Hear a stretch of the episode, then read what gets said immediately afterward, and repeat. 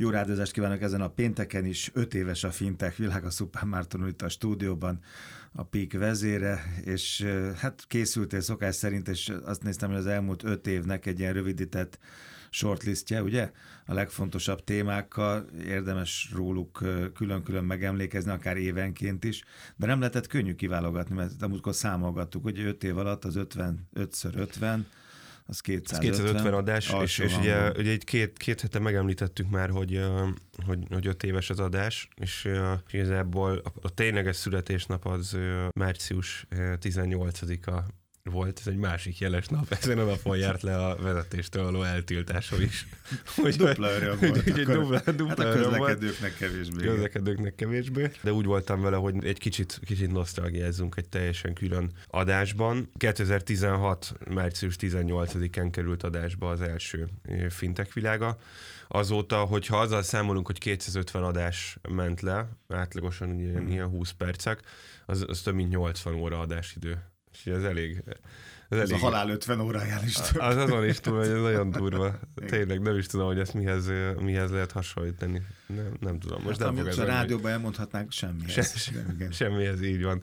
Hagyjuk is akkor. Jó sok. Nem volt könnyű összeszedni, nagyon sok, nagyon sok témát dolgoztunk föl, nagyon sok fintech területet néztünk meg, nagyon sok nemzetközi fintech sztorit, trendet és céget néztünk meg, sok vendégünk volt, sok olyan vendégünk volt, akivel arról tudtunk beszélni, hogy bizonyos szektoroknak milyen a, a fintechhez való viszonya, bizonyos szektorok mit gondolnak a fintechről. Ezek a vélemények azért alakultak itt az évek során, és ö, finomodtak. Bizonyos szempontból találtam olyan adást egyébként, ahol ö, már az első évben arról beszélgettünk ö, a Hetényi Márkkal, hogy kétezer-tizenhatban, hogy a fintechek és a bankok barátságot kell, hogy kössenek, akkor fog tudni jól fejlődni mindkét szektor. Voltak azért más vélemények. Ugye kétezer-tizenhatban néztünk olyan piackutatást, ezt azóta is emlegetjük, hogy az európai banki felsővezetőknek nem emlékszem szerint, de sok... Brit, lehet, hogy brit. Lehet, volt, brit, igen, brit, ráadásul, ha brit, az igen, még igen, durvább egyébként. hetven százalék? Hát magasabb, még szerintem több. Ilyen hetven százalék közül, körüli a C-levelnek, tehát C E O-k, C T O-k, operatív igazgatók, pénzügyi vezetők, azt se tudták, hogy mi az a, az a fintech kétezer-tizenhatban. Ahhoz képest most, most más, hogy... Mert végighallgatták ezt a kétszázötvenet. Végighallgatták, igen. Azt akartam még mondani, hogy nagyon szép karriertörténetek is kibontakoztak itt, mert tizenhatban, tizenhétben itt voltak még nagyon kicsiként, és aztán húszban, vagy akár ennek az évnek az elején már komoly karrier birtokában levő cégvezetők, tulajdonosok, startupok. Igen, igen, anna, ahogy így nézegettem végig az adásokat, annak nagyon örülök, hogy több, tényleg több olyan, legalább négy-öt olyan magyar fintech cégtől jártak itt emberek, alapítók, akik, akik mára befutottak, úgyhogy igazából semmi mi más nem kell tenni, az a, az a sikernek a kulcs, hogy el kell jönni ide beszélgetni, aki, aki komoly fintech céget akar építeni, és utána akarva akaratlanul is befut. És jó, jó őket viszont látni egyébként, tehát jó, jó, jó látni azt, hogy mi történt velük a az évek alatt, meg hát aztán vannak ugye ilyen viccesnek tűnő, de nagyon komoly sztorik, hogy beszélgettünk. Ugye az első adásunk a PayPal maffia mm. volt. Megnézzük a PayPalnak a... Még a grafika is készült hozzá. Igen, igen, igen, igen. Meg, hogyha megnézzük a PayPalnak például az árfolyamát, hogyha egy kicsit átveszed a szót, akkor nézek egy pontos arányszámot, de, de én most arra tippelnék, hogy ilyen, ilyen négyszerezte, három-négyszerezte az árfolyamát az elmúlt öt évben. Jó, a kriptók azok meg még. Tehát ha azon gondolkozunk, akkor jobban jártunk volna egyébként. Vagy, hogy akkor, bár akkor az egyszerűbb, abba... mert ott az ezer dollárt közelítette. Ugye az volt a kérdés tizenhat végén, hogy eléri az ezer dollárt. Tavaly év végén meg az volt a kérdés, ez nem is öt, hanem csak négy évvel később, hogy eléri az ötvenezret. Csak te ebben szkeptikus voltál, én meg hallgattam rád, és nem voltál annyira lelkes, mint amennyire lehettél volna, ezért aztán nem, nem gondolkoztam. Ezért, ezért, ezért azóta is vagy a rádióműsor, de szegények maradtunk. Igen, igen. Pépart megnézted közben? Nem, mert, mert végül is nem bírtam ki, és belebeszéltem. Jó, de mindegy is négyszeres, ötszörös, tehát mindenképpen jókor voltunk mi is jó helyen, és ez még tizenhat. Így van, igen. Hát képzeld el, hogy, hogyha megnézzük azt, hogy dátumra pontosan, ilyen harmincnyolc dollár környéke volt a, a PayPal öt évvel ezelőtt, amikor indult a műsor, harmincöt-negyven dollár közötti range-ben mozgott, és ott volt egy háromszáz dollárra való kiszúrása is, tehát az inkább nyolc, hát nem annyira, az inkább nyolcszorosa, de hogyha tényleg az átlagokat, ma itt nézzük, ma kétszázötven, durva, nagyon durva, annál is inkább, mert hogy ez gyakorlatilag azt mondja, hogy egy háromszáz milliárd dolláros kapitalizációjú cég. És itt ugye a PayPal maffia kapcsán talán még durvább Elon Musk és,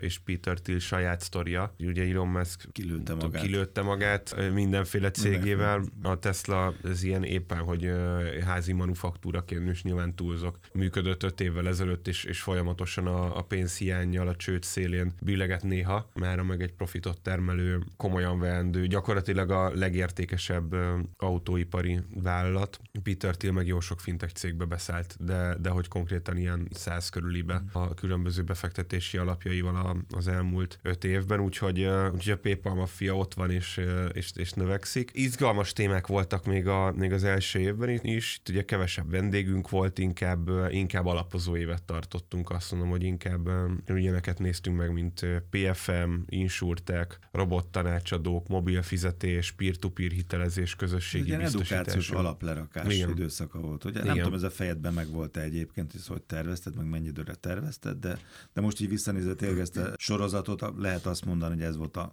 Le, leraktad az alapjait ennek az egész műfajnak. Végülis ismerkedtünk, mi hallgatók azt gondolom, hogy nagyon sokan ismerkedtünk ezzel a területtel, a részterületekkel, a szereplőkkel, meg főképp. Nem volt ebben ilyen szándékosság, de, de most így utólag visszatekintve egy jó, jó stratégiának tűnik, és bízom benne, hogy, hogy sok állandó hallgatónk van, aki, akinél tényleg le tudtuk tenni az alapokat, és élvezettel tudja hallgatni akár a, akár a bonyolultabb témákat is, amikor belevájkálunk egy-egy Buy Now Pay Later-be, vagy, vagy egy-egy cégnek a felépítésébe, struktúrájába. kétezer-tizenhatban még egy ilyen izgalmas téma volt, ezt csak úgy kiragadtam. Volt egy ilyen című adásunk, hogy fapados bankolás, és egy, egy Ryanair gép volt ott a borítón, és azt néztük meg, hogy ezek a különböző utazásszervezéssel foglalkozó vállalatok, akár, akár szállásadók, akár hotelláncok, akár légitársaságok, stb. Milyen eséllyel lépnek a be a banki vagy a pénzügyi tranzakcionális piacra leginkább. És hát, hát azt látjuk, hogy nem, nem nagy sikerrel. Mérsékelt. Tehát, hát nagyon mérsékelt, igen, tehát hogy nem... És ez nem a Covid miatt van.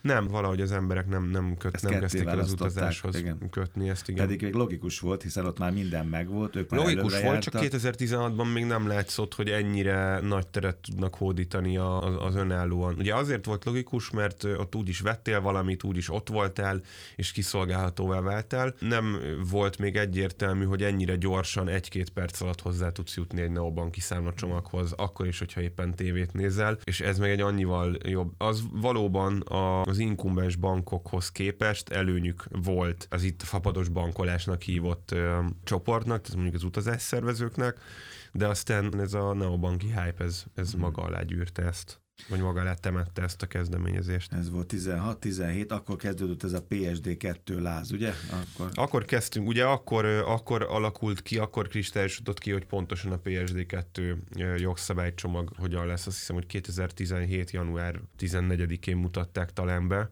és egy év kilenc hónapot adtak neki, hogy, hogy mindenki implementálja, és, és kétezer-tizenkilenc szeptember tizennegyedikén lépett végül hatályba. És az már látszott akkor laikus számára, az én számomra is, hogy ez óriási szuflát, lehetőséget, levegőt adhat a startupoknak, a fintech cégeknek. Hogyha ez az adatvagyonhoz, ez a lehetőséghez hozzáférnek, ez a jogszabályi háttér megsegít őket hátulról, az egy hatalmas, hatalmas lendület. Igen, és itt ugye a pé es dé kettő mellett az á pé i bankolás úszott még be, ugye a pé es dé kettőnek alapja az á pé i fogalma és az á pé i-knak, a banki á pé i-knak a megléte. Nyilván előtte is, lé... előtte is léteztek már á pé i-k, és léteztek olyan fintech cégek, akik á pé i alapra építették a a tevékenységüket, de mégiscsak itt, itt tört utat ez magának. És hát itt különböző, szerintem három-négy adásunk volt legalább, ahol, ahol konkrétan pé es dé, de lehet, hogy több is, pé es dé kettő témában fintech startuppereket, bankosokat, ügyvédeket, közgazdászokat kérdeztünk arról, hogy ennek milyen hatása lehet.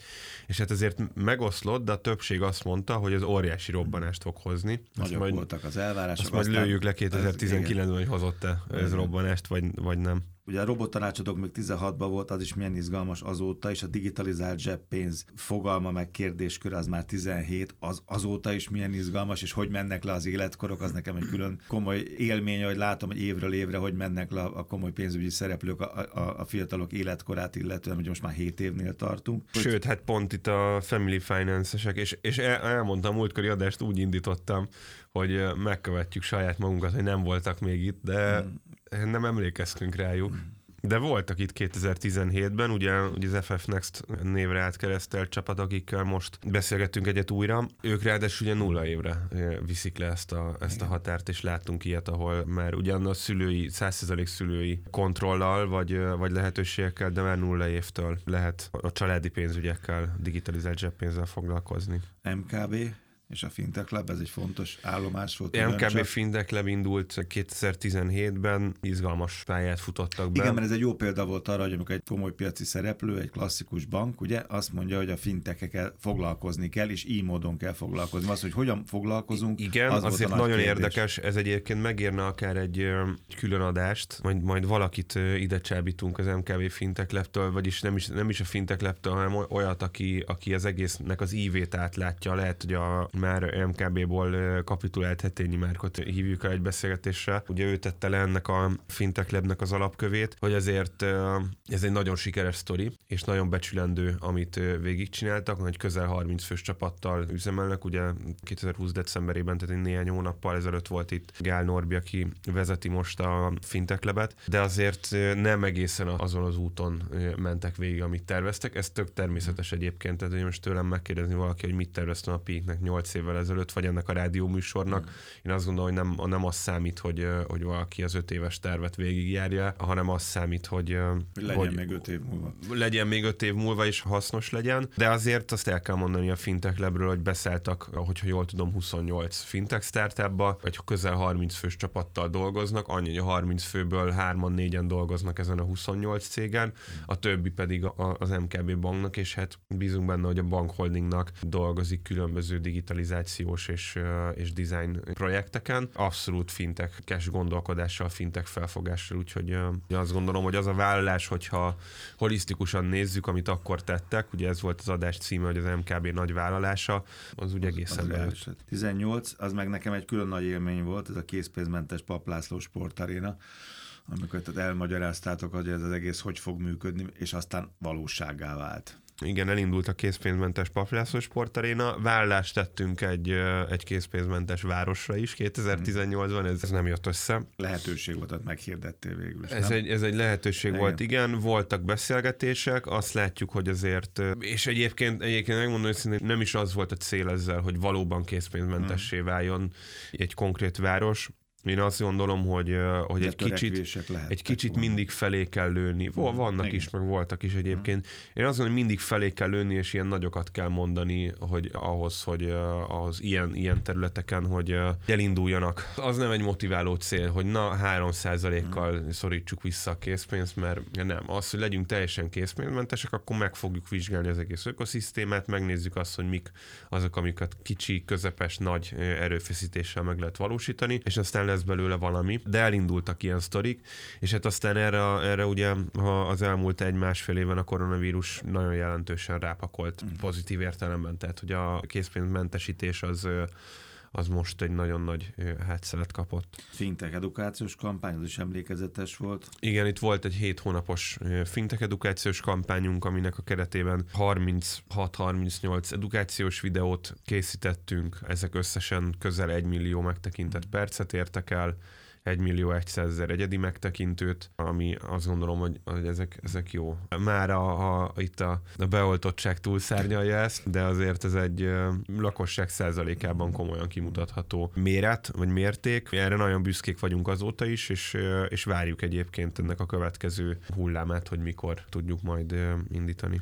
Voltak itt izgalmas monitorozások, indiai piac, perui fintech piac, azóta óriásit ugrottak, óriásit nőttek, érdekes, hogy már tizennyolcban. Ezért nyilván látszottak ennek az, az alapjai, hát India az, az hihetetlen módon fejlődik, és nem csak mint piac, hanem ahogy itt elmondtátok vendégekkel is, rengeteg szí í ó-t, rengeteg pénzügyi vezetőt adott, vagy ennek a területnek adott igen. fontos személyiségeket India. Igen, és uh, Indiának talán az a, az előnye, hogy, uh, hogy már, már évek, vagy talán évtizedek óta nagyon sok tech és, és banki szereplő szervezi ki oda, a, vagy pénzügyi piaci játékot szervezi ki oda a, a, a különböző központjait, akár a nagy kártyatársaságok, akár a nagy fejlesztő cégek, de még a nagy bankok is. És itt most nem feltétlenül csak arra kell gondolni, hogy a call centereket, mert olcsó a munkaerő, hanem a Szellemi fejlesztési, így, így van egyre inkább, egyre, egyre több added value service jön Indiából. Tehát a tudás az ott van, a népesség borzasztóan növekszik, ugyanolyan jelenség várható egyébként, mint, mint a, a, az afrikai régióban, ugye, ahol, ahol a klasszikus banki struktúrát eltugrották, és erről is volt igen, szó, igen. És airtime-mal fizetnek, tehát a mobil, mobil fizetés nagyon fejlett, illetve hasonló, mint Ázsiában, ahol meg a, a kú er kód alapú mobil fizetés az, ami átlépte gyakorlatilag a, a banki, a klasszikus banki rendszereket. És tizennyolcban indult el a Cherrisk, ez az érdekes, mert mi majdnem minden évhez írtál egy ilyen nagy induló, tizenkilencben meg a Salarify indul el, de tizenkilencben mondjuk itt volt a Hello, a Postabiztosító insurtech brandje, és az is egy izgalmas jó beszélgetés volt. Ott volt együttműködésetek, ugye? Van is, több apró dologban működtünk együtt, és aztán a nagy együttműködésünk ugye a Hello utazókártya, ami egy, egy utasbiztosításhoz kötött kártya, azt sikerült pont egy évvel ezelőttre összeraknunk. Nem a termékkel van baj. Nem a termékkel van baj, hanem az, az időzítéssel. De az időzítés is azt tudom mondani, hogy elkezdtünk rajta dolgozni, addigra készült el, de hát lesz itt utazási láz, azt gondolom hamarosan. tizenkilencből még? Hát érdekes, hogy tizenkilencben piacra került, vagy, vagy hatályba lépett a pé es dé kettő, és itt már készítettünk open banking körképet. Tehát megvizsgáltuk azt, hogy a magyar bankok hogyan igyekeztek, vagy nem megfelelni igyekeztek megfelelni. Oda, igen, alkalmasak voltak a csatlakozásra. Igen. Nem, nem a, a te gondolatodat akartam lekeverni, hanem, hanem válaszoltam rá, válaszoltam a magunk által feltett kérdésre. Abszolút nem voltak alkalmasak erre. Ez azóta azért némileg változott. Javuló, javuló akkor nagyon sok minden sújtotta a bankokat, erről sokat beszélgettünk, rengeteg mindennek kellett megfelelni, és nagyon sok hegyet kellett megmászniuk. Igen, és... igen. Elindult a Trustchain és a Salarify, ugye a kettő közül talán a Trustchain az, aki most előrébb jár, de mindkettő nagyon ígéretes. És öt éves, és lett, öt a éves lett a Peak, igen. kétezerhúsz, hát erre már könnyű emlékezni, mert azért ez tavaly volt, megjelent a Covid, és akkor aztán erre reagált a fintech szektor, és nagyon izgalmasan reagált. Ugye láttuk az elbocsátásokat, láttuk a zsugorodást, más területek hatalmasat mentek előre, ez nagyon izgalmasan hatott a szektor. Egy nagyon-nagyon szépen fogalmazok, diverzifikált mm.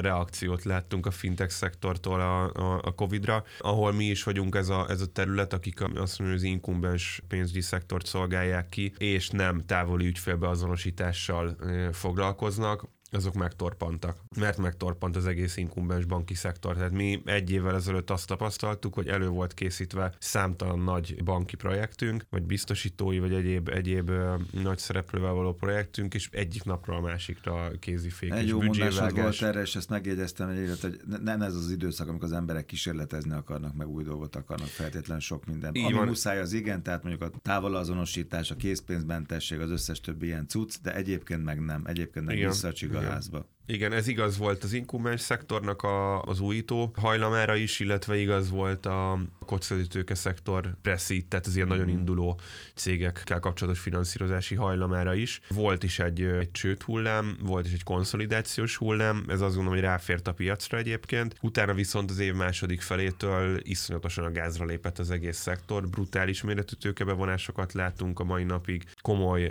konszolidációs lépéseket látunk, tehát összeolvadásokat, felvásárlásokat látunk, akkorákat is, amik, amiket néha akár egy versenyhivatal sem engedélyez. Ez azért érdekes, hogy a fintech szektor egyes szereplői már akkorává váltak, ugye itt a Visa Plaidre gondolok, hogy nem engedélyezte a, a Visának a, a Plaid Open Banking szolgáltató felvásárlását, mert túlságosan bebiztosította volna a Visa a monopól helyzetét. Tehát nagyon érdekes irányba, érett szektorrá kezd válni a fintech szektor, erről, erről volt szó, már talán volt egy ilyen című adás kétezertizennyolcban már, Mára tényleg ez látszik. A következő öt évről meg majd a következő adás elején. Jó? Igen, én nem akarok, nem is akarok most jósolni, a következő adás elején röviden beszéltünk róla, de azt gondolom, hmm. hogy aki kíváncsi a következő öt évre, az, az legyen, legyen velünk minden pénteken. És a fintech pont hu-t olvasd, a Suppan Márton Peak, köszönöm szépen, öt éves a Fintech Világa.